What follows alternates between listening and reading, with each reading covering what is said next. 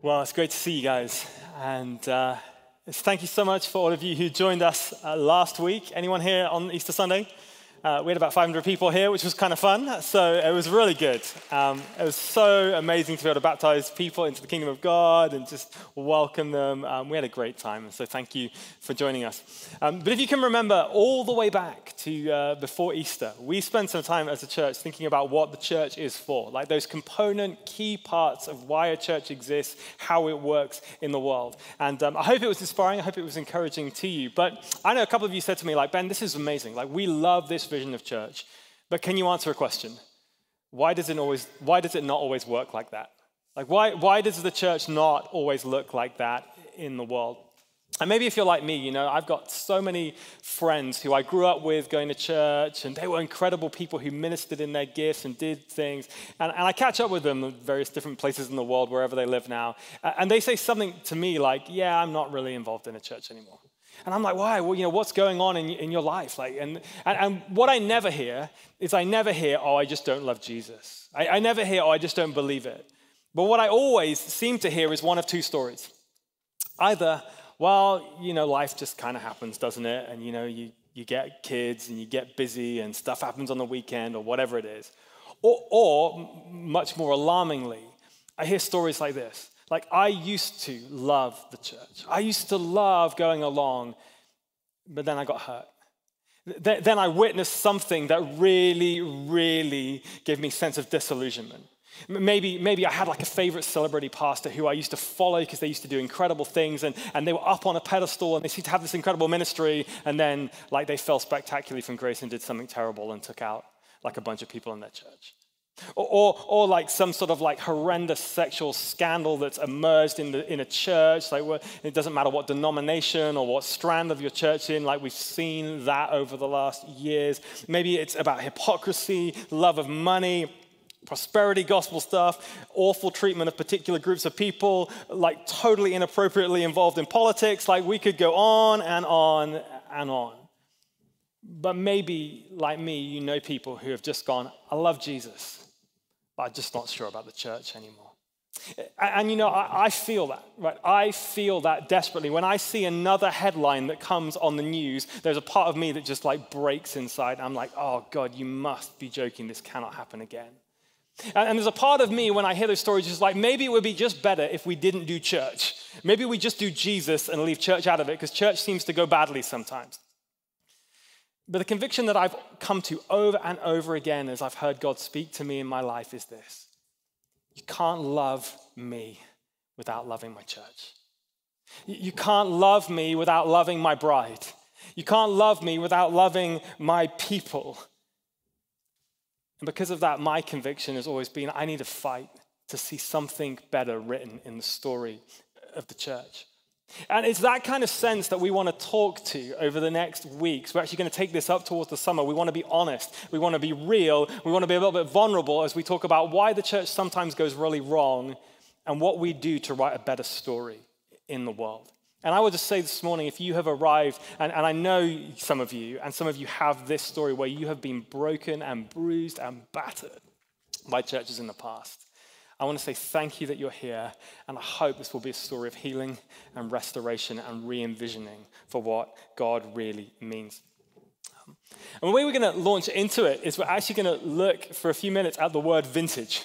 Um, because you'll be totally surprised, shocked, in fact, that I get asked no more than 25 times a day um, about the name Vintage and why you would call a church that. Um, and I always have to point out, like, I didn't actually come up with the name Vintage. I wish I had credit for that. It was not me. Um, in fact, it was about 12 years before Laura and I ever arrived in LA that um, Gare and Lizzie Jones came to Santa Monica. Um, and when they came to plant a church, they honestly didn't know what to call it. Um, they thought about some really cool names like, you know, Ecclesia and Zoe and Mosaic. Um, and, they were, and they were told, yeah, you're not cool enough for that, so sorry. Um, and so then they thought about some like really historic names, you know, names like St. John's and Holy Trinity and um, uh, All Saints. Uh, and then they were told, yeah, no, you don't want to do that. Like that sounds too much like a Catholic church in an LA context. Um, and so then they thought, well, what about a name like, you know, Vintage? Because, you know, Vintage connects that historicity, that connection to what's gone before. But it also talks about it in a new context. And so they started to explore it. Um, but Gare said to me the other the week, he said, like, the, the moment when I, I, decided we needed to call the church vintage, when God really spoke to me. Um, and he reminded me of a time when, we, when, when Gare and Lizzie lived by a, a vineyard. Um, and I, I, confess, like, I don't know a lot about wine. Like, I'm learning a bit. Some of you are experts in the wine field, um, especially here in California. Um, but what I have come to discover is that if you want to make great wine, actually, it takes a lot of care. It takes a lot of love. It takes a lot of perseverance. It takes just the right blend of a lot of things coming together to make great wine. But even if you put all of the things together, some years will be totally better than other years. That just occasionally you will get exactly the right blend of soil, pH, and wind, and sun, and temperatures, and rain that will arrive in the right way so that you get the brilliant, most perfect crop of, of grapes. And when you get that kind of crop of grapes, what you don't do is you don't suddenly like stand on, you know, compress all the grapes and then like get it to ferment as quickly as possible and then you serve it to people. You don't do that. What you actually do as you get a vintage crop is you allow it time and you allow it space and you allow it sometimes even decades and decades to reach its fullness of potential and maturity.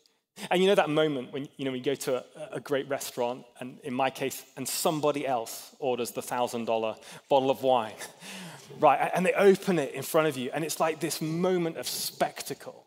You know, because, because something beautiful is like enfolding there. Like the, the, as they taste the wine, you know, the aroma is rich, the flavor's balanced.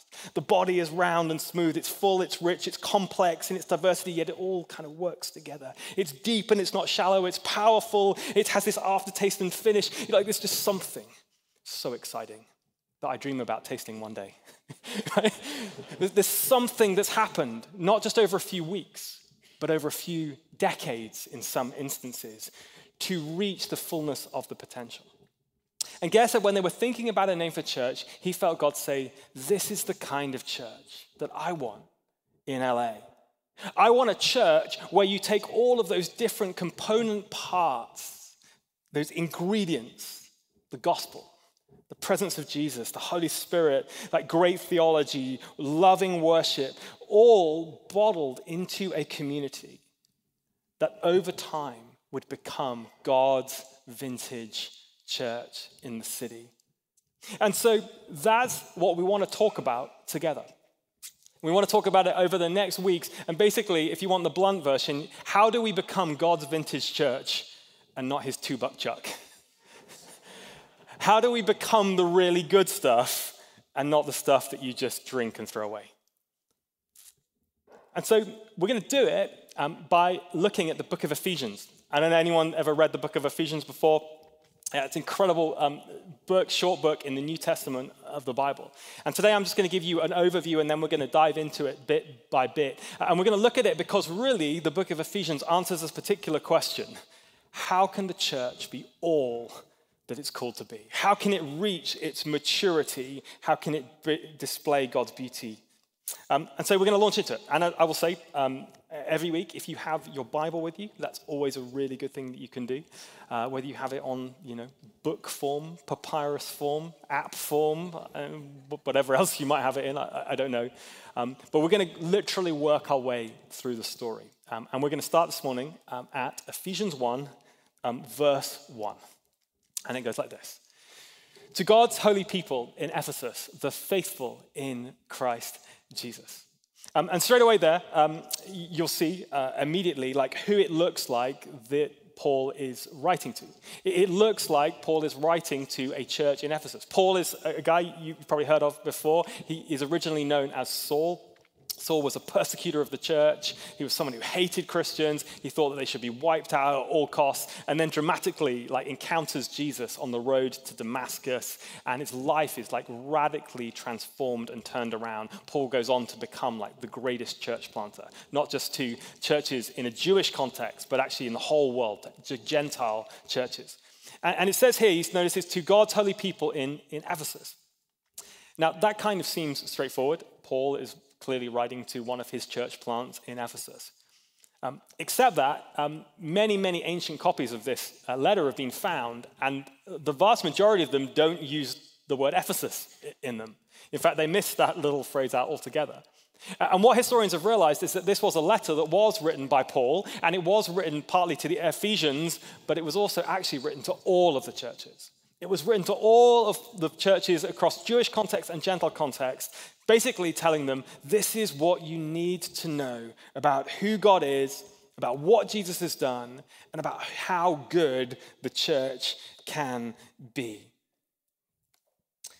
Verse 2 Grace and peace to you from God our Father and the Lord Jesus Christ.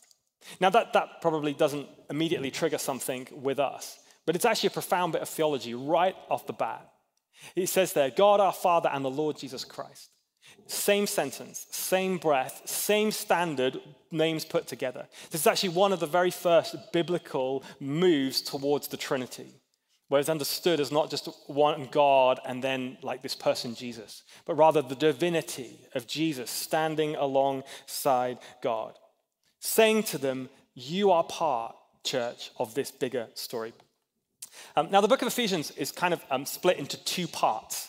Um, I'm going to show you a really bad uh, drawing that I tried to make of it. That's my level of graphic design right there.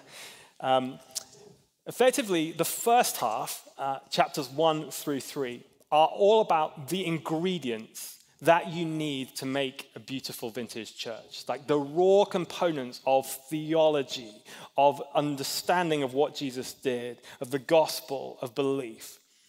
But then um, in chapter 4 to 6, which we'll come to in a few weeks' time, you see how that has to be treated and outworked in the life of a local community for something to happen that's beautiful. And the linking word is actually in chapter 4, verse 1, that word which is therefore. And it's really fascinating because basically what it says is like, in light of all the things that Jesus did, in light of all that God has achieved and wants in the world, this is what you have to do in order to make a vintage church. And it's really important because maybe if you're like me, you know churches which are really good at theology. Right? They are really good at knowing the stuff. Maybe they've written books or have doctorates in it or have like whole like communication strategies and Bible studies around it. But yet somehow they don't seem to like feel anything like Jesus. And Paul says that's a reason for that. Because it is actually as you work out your theology in a particular way in a community that God's vintage church can exist. Now, Ephesians is not a letter that was like penned of an evening, like to Paul's mates. Hey guys, how you doing? Hope you. Sorry, not you don't type, do you? And no, hey guys, how you doing? You know, hope you're really well. Love, Paul. Like it wouldn't have been written like that. It would have actually been written uh, over many months. There would have been lots of editors and people contributing to the work. And that's really important as we're going to launch into it in a moment because you can't read it just like a kind of quick letter or an email on a Friday afternoon. You have to read it almost more like a beautiful poem or a beautiful literary work that is so dense that you have to kind of pick through it little bit by little bit because there's just so much intentionality in it. Um, and we see that. Um, if you turn with me to verse 3, uh, Ephesians 1, verse 3, uh, which goes like this Praise be to the God and the Father of our Lord Jesus Christ, who has blessed us in the heavenly realms with every spiritual blessing in Christ. For he chose us in him before the creation of the world to be holy and blameless in his sight. In love, he predestined us for adoption to sonship through Jesus Christ, in accordance with his pleasure and will, to the praise of his glorious grace, which he has freely given us in the one that he loves. In him we have the redemption through his blood, the forgiveness of sins in accordance with the riches of God's grace that He lavished on us. With all wisdom and understanding, He made known to us the mystery of His will according to His good pleasure, which He purposed in Christ, to be put into effect when the times reach their fulfillment, to bring unity to all things in heaven and on earth under Christ. In Him, we were also chosen, having been predestined according to the plan of Him who works out everything in conformity with the purpose of His will, in order that we, who were the first to put our hope in Christ, might be to the praise of his glory. And you also were included in Christ when you heard the message of truth, the gospel of your salvation. When you believed, you were marked in him with a seal, the promised Holy Spirit, who is a deposit guaranteeing our inheritance until the redemption of those who are God's possession to the praise of his glory. And breathe. and breathe. That is one sentence in the Greek. It is 202 Greek word. It's the longest known sentence in Greek literature of the time. And it is a song, a poem of incredibly deep theology. Right? If you just heard me read that and were like, yeah, I've got nothing. like, I, that I didn't catch a word you just said, Ben. Like, don't worry. Maybe, though, you, you heard a bunch of words that you have heard in theological terms before. Words like predestination and blessing and redemption and election and the chosen. The kind of words that if you ever study at Fuller, go and study an MDiv at Fuller, they'll bombard you with for years and years. And if you hear those words, like it can seem like a bit of a, like an onslaught of theological terms. You're like, wow, man, what are you, what are you actually trying to say? Well, what Paul's doing, which is really profound, is he's actually using a whole bunch of words which would have been fully understood in a Jewish context. The Jews would have understood everything that it means to be blessed and predestined and redeemed and elected and chosen. That's everything that they understood about who they were. But what Paul is very cunningly doing is he is bringing that Old Testament story and he's saying, now something different has changed. Something has moved the needle in how you understand those terms. Uh, and to get a, an idea of it, you've actually got to take a few steps back. Um, so I hope you're ready for another one of my excellent drawings. Okay, I stole this one from Tim Mackie and the Bible Project. Okay, this is how it goes. That when God created the world and created humanity, he created it beautifully. There was an incredible unity a unity between human beings, Adam and Eve, a unity between God and, the, and his children, humans, and a unity in the whole created order, the way that the whole world story. In fact, the only thing in Genesis 1 that God says is not good is when God says to Adam, It's not good that you're on your own. And so he creates Eve to create that human community. But when you go through to uh, Genesis chapter 3, one of the ways to look at what went wrong in the world was basically all about the rejection of God and the choosing to go our own way. That basically, up until this point, there was one story, there was one narrative line through creation. But when the fall happened, suddenly, and I've drawn it with these beautiful lines there, look at, look at those, amazing. Um, you, can, you can't do that without a lot of skill, um, or with any skill. Um, suddenly there's not one story anymore. There's not one narrative line through the world. If I could have drawn like 4 billion or 6 billion or whatever number of billion lines, that's the number of lines I'm drawing. Because instead, what is happening here is that all the different human beings on the world are saying, actually, God, we want to be in charge. We are going to write our own story where you're not in control, where we are in control. And out of, of that story, like suddenly there is like brokenness brokenness that comes in the world. People go their own way, there's disunity. It's like a me first story where we use each other, where we compare ourselves to each other, where we compete with each other. It's basically like what happens on the freeway in the middle of hour, right? It's like dog eat dog kind of story. And even though, if you're like me, you know, you watch shows like Friends to like look at what it's supposed to look like our experience is actually not of unity. Our experience is not of, of great community. It's actually a, a division. Uh, you know, here in LA, we have like over 50% of young people who experience mental health issues. We, we, maybe are in the most isolated and lonely city in the world, even though it's such a busy, bustling place. There is something that is broken.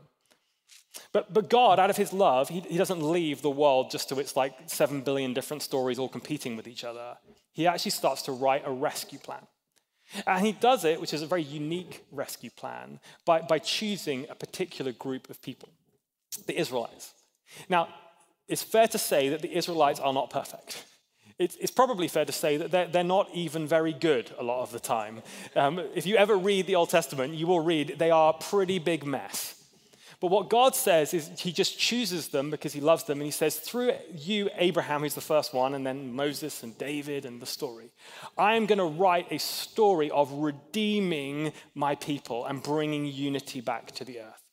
And so through Abraham and Moses, David, and the story, eventually we get to, through the lineage, we get to Jesus. And what we celebrated last week, if you were here, the death and resurrection of Jesus. One thing we, we celebrate is that what Jesus comes to do is he comes to bring a reuniting, bring things back together. I don't know if you got the last little slide there. Through the cross of Jesus Christ, all that was broken, all that was divided, all that was separate, all that was in a mess is now brought together in the cross.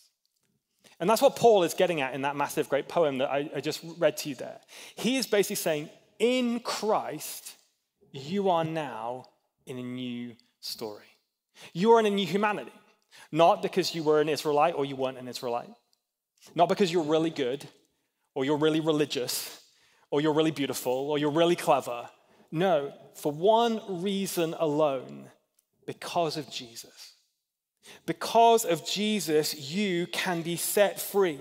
When you are saved by Jesus, when you have faith in Him, you become in Him. And that's a really crucial phrase.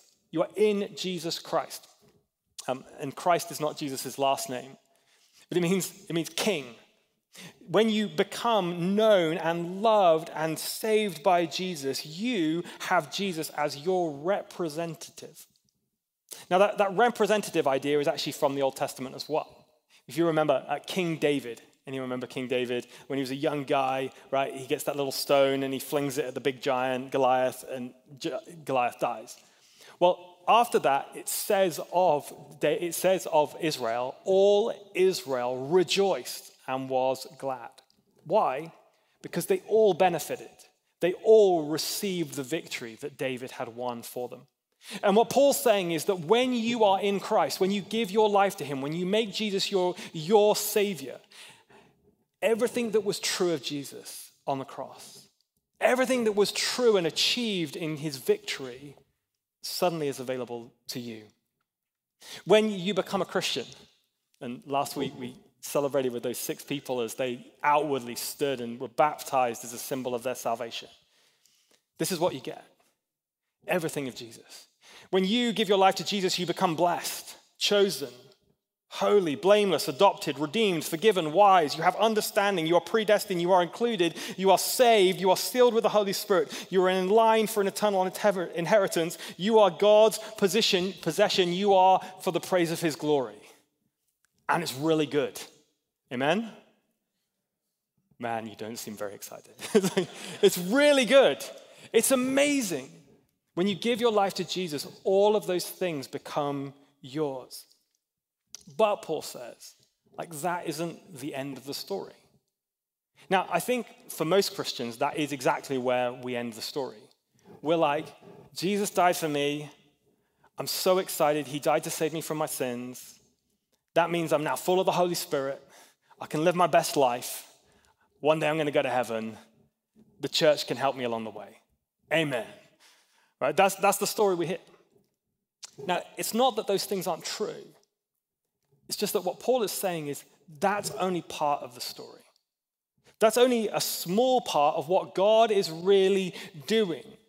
Because Jesus died on the cross not just to make you a new you. That wasn't his, his plan. It wasn't just so that there could be seven billion new people.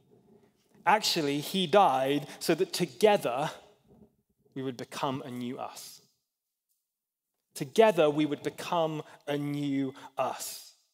You notice it in Ephesians 2 14, he says this For he is himself our peace, who has made the two groups one and has destroyed the barrier, the dividing wall of hostility by setting aside in his flesh the law with its commands and regulations. His purpose was to create in himself, notice this, one new humanity out of the two, thus making peace.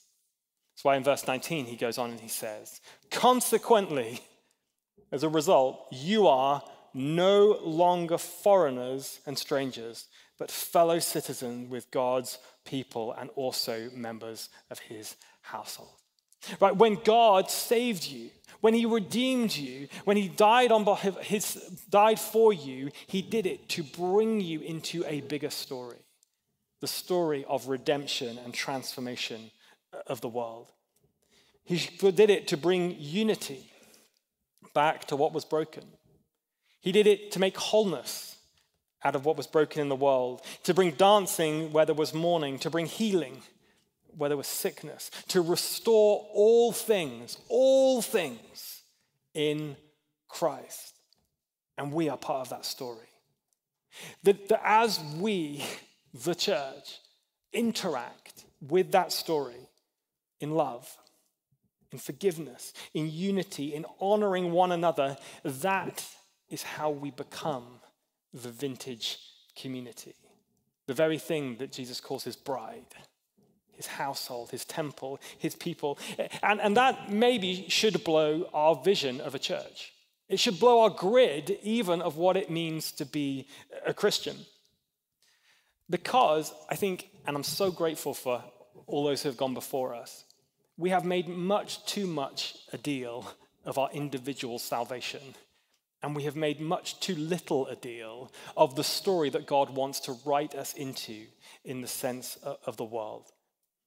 And I think we do it because, of course, we live in a culture which is about me, right? It's about me first. The problem is, is that the gospel is not about you. It's about him. It's about him. Which means that the story is not supposed to have us as the central character, it's supposed to have him as the central character, right? And so when I asked at the beginning, I said the church seems to go wrong. Why does the church go wrong? Here's the very first part of my answer, and there'll be more parts over the weeks to come. Is simply this we make it all about us. Right? We make it all about us. Now, let me just have a good crack at church leaders before I do anything else, just so that I'm being like fair, right? One of the reasons churches go so badly wrong is when leaders make it all about them. Right? When people get into church leadership positions because they want to be there for their power or their status, or they want people to listen to them, or they want to have their ego massaged, or they want to get paid loads of money, or have a brand, or anything like that, it's not even two buck chuck, it's poison. Right? It's just poison. It's awful, and it's destructive, and it's wrong. But before we just destroy all church leaders, don't we all do something like that? Right? Now, just follow this with me. Right? Anyone got a favorite coffee shop near where they live? Right? Anyone prepared to tell me what their favorite coffee shop is where near where they live? Rosebud. Owner of Rosebud Coffee, right there. Uh, okay. okay, Adam, what is it that you like about Rosebud Coffee? I get to see Dan's handsome face. Okay, you love the community. Uh, I'm going to rephrase that. Okay. All right, anyone else got a favorite coffee shop that's not Rosebud? Lavender and honey. Thank you, sir. What do you like about lavender and honey? Great drinks, okay? Anything else? Great vibe, okay? Like maybe great, great, great drinks, great music on there. Great music, great smiles on people's faces, good buzz, okay? Yeah, anyone else got a favorite coffee shop? You're all lying. Come on. yes. Republic of I. Republic of Pie. Okay, what's cool about it?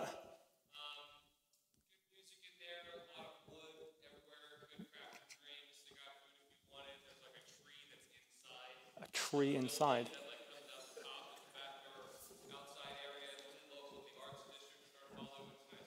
Awesome. I can't summarize all that for people who didn't hear, but there was a tree. There was a tree. Um, but good vibe, good music, um, it's convenient location.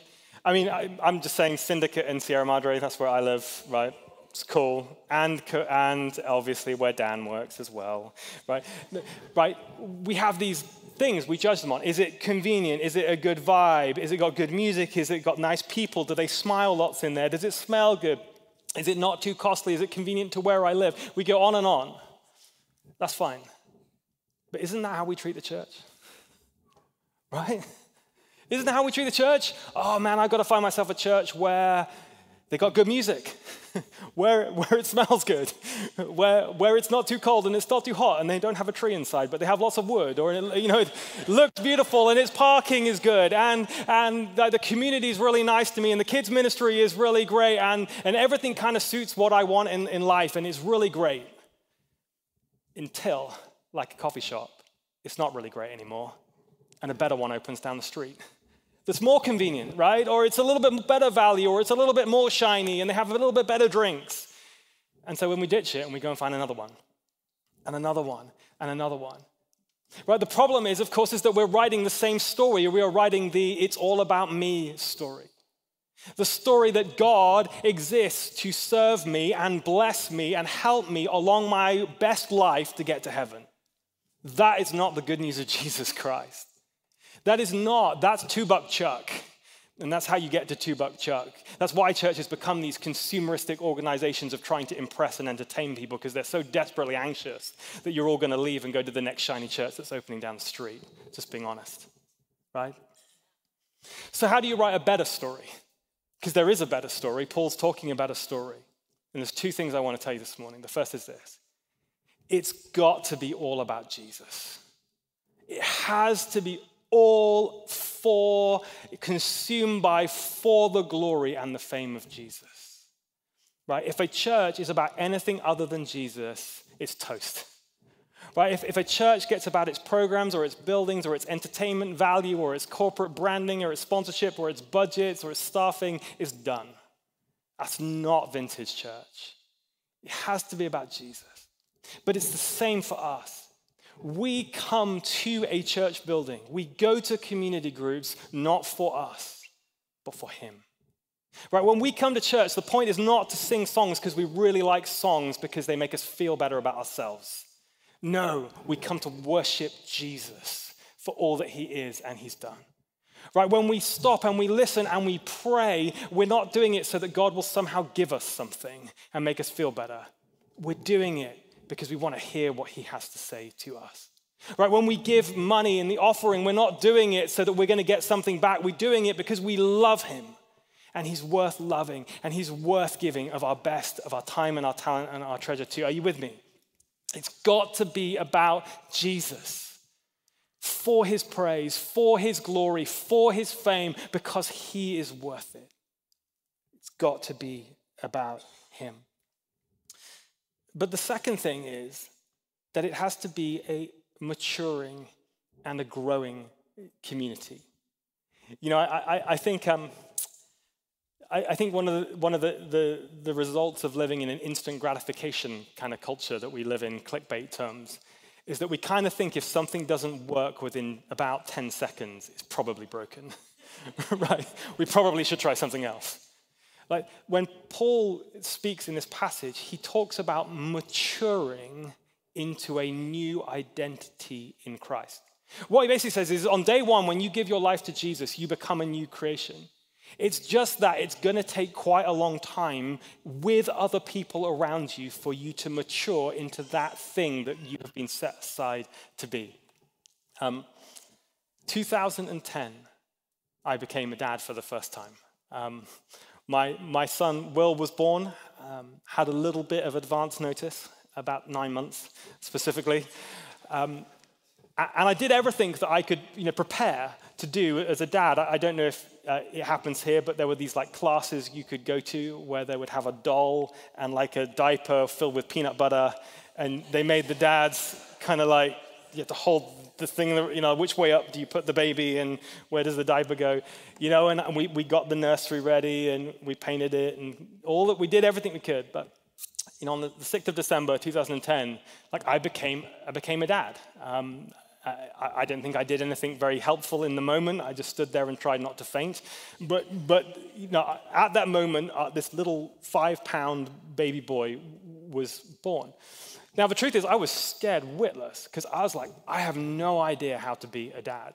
You know, when we tried to take Will home for the first time, it took us about like three hours to get him into his car seat. Um, and then like probably another five hours to drive the two miles home because we were so desperately worried about breaking him. Right? You know, I, I was a dad, but the truth is, I didn't really know what it was to be a dad, and I didn't really have an identity as a dad. I didn't feel it. Now, 12 years on, last Sunday, we got to baptize our son Will. It was amazing. It was incredible. What a proud moment as a parent to be able to do that. I feel more like a dad now. I'm not perfect, I mess it up all the time. But I have like learned my identity more and more of being a dad. Why? Because I've done it in community with other people, with my son, with my daughter now, with other people around us who've like been mentoring us and helping us and like we've been able to follow and watch what they do. Like we have become i have become more of a dad. And the same's kind of true when you become a christian. Like on day one you might have accepted jesus and you have found an identity in the kingdom of heaven but you might not feel it. You might not feel it but if you want to become the mature Christian, the follower of Jesus that you have been invited to be, this is what it's going to take. Other people over a whole period of time walking in the same direction of you. Probably not over a week, probably not over even a stick six or a, or a couple of months or even a couple of years, but over a lifetime of walking with others. It's why you can't be a solitary Christian. Being a solitary Christian is like high fiving no one. Like, it, doesn't work. It was never how it was intended to be. When Paul made you, Paul speaks of Jesus, he says he made you part of a new humanity. And to be, be part of a new humanity, even though you don't feel it, even though you don't act like it, even though you don't look like it at time, you are becoming all that God designed you to be. With the Holy Spirit, in the messiness and the brokenness of community, we get to look back one day and say, I used to be like Two Buck Chuck, but actually, as I matured with other people, I became something really special. And it's that which the church is supposed to be like. As we represent God like sometimes very messy family, we come with humility in our diversity, with our deep relationships and our commitment to one another where we honor each other, where we are vulnerable, where we accept and for- forgive, and we stand in grace and generosity marked by the unity of Jesus Christ, full of his power and his love. That's the beginnings of how we become like the vintage community. It's a beautiful, high, lofty calling. When I heard God say, You can't love me without the church. This is why. It's because this is how God wants to outwork his plans and his uh, purposes in the world to make a vintage, beautiful, set aside community that would radiate love, that would radiate unity, that would radiate the good news of salvation into a world that's just so desperately in need of it. Amen? Do you want to stand? Let's pray.